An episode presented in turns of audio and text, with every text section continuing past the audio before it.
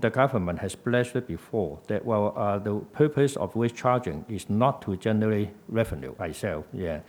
And therefore, we will spend roughly the same amount of uh, money or gathered to support waste reduction and also the recycling activities in Hong Kong.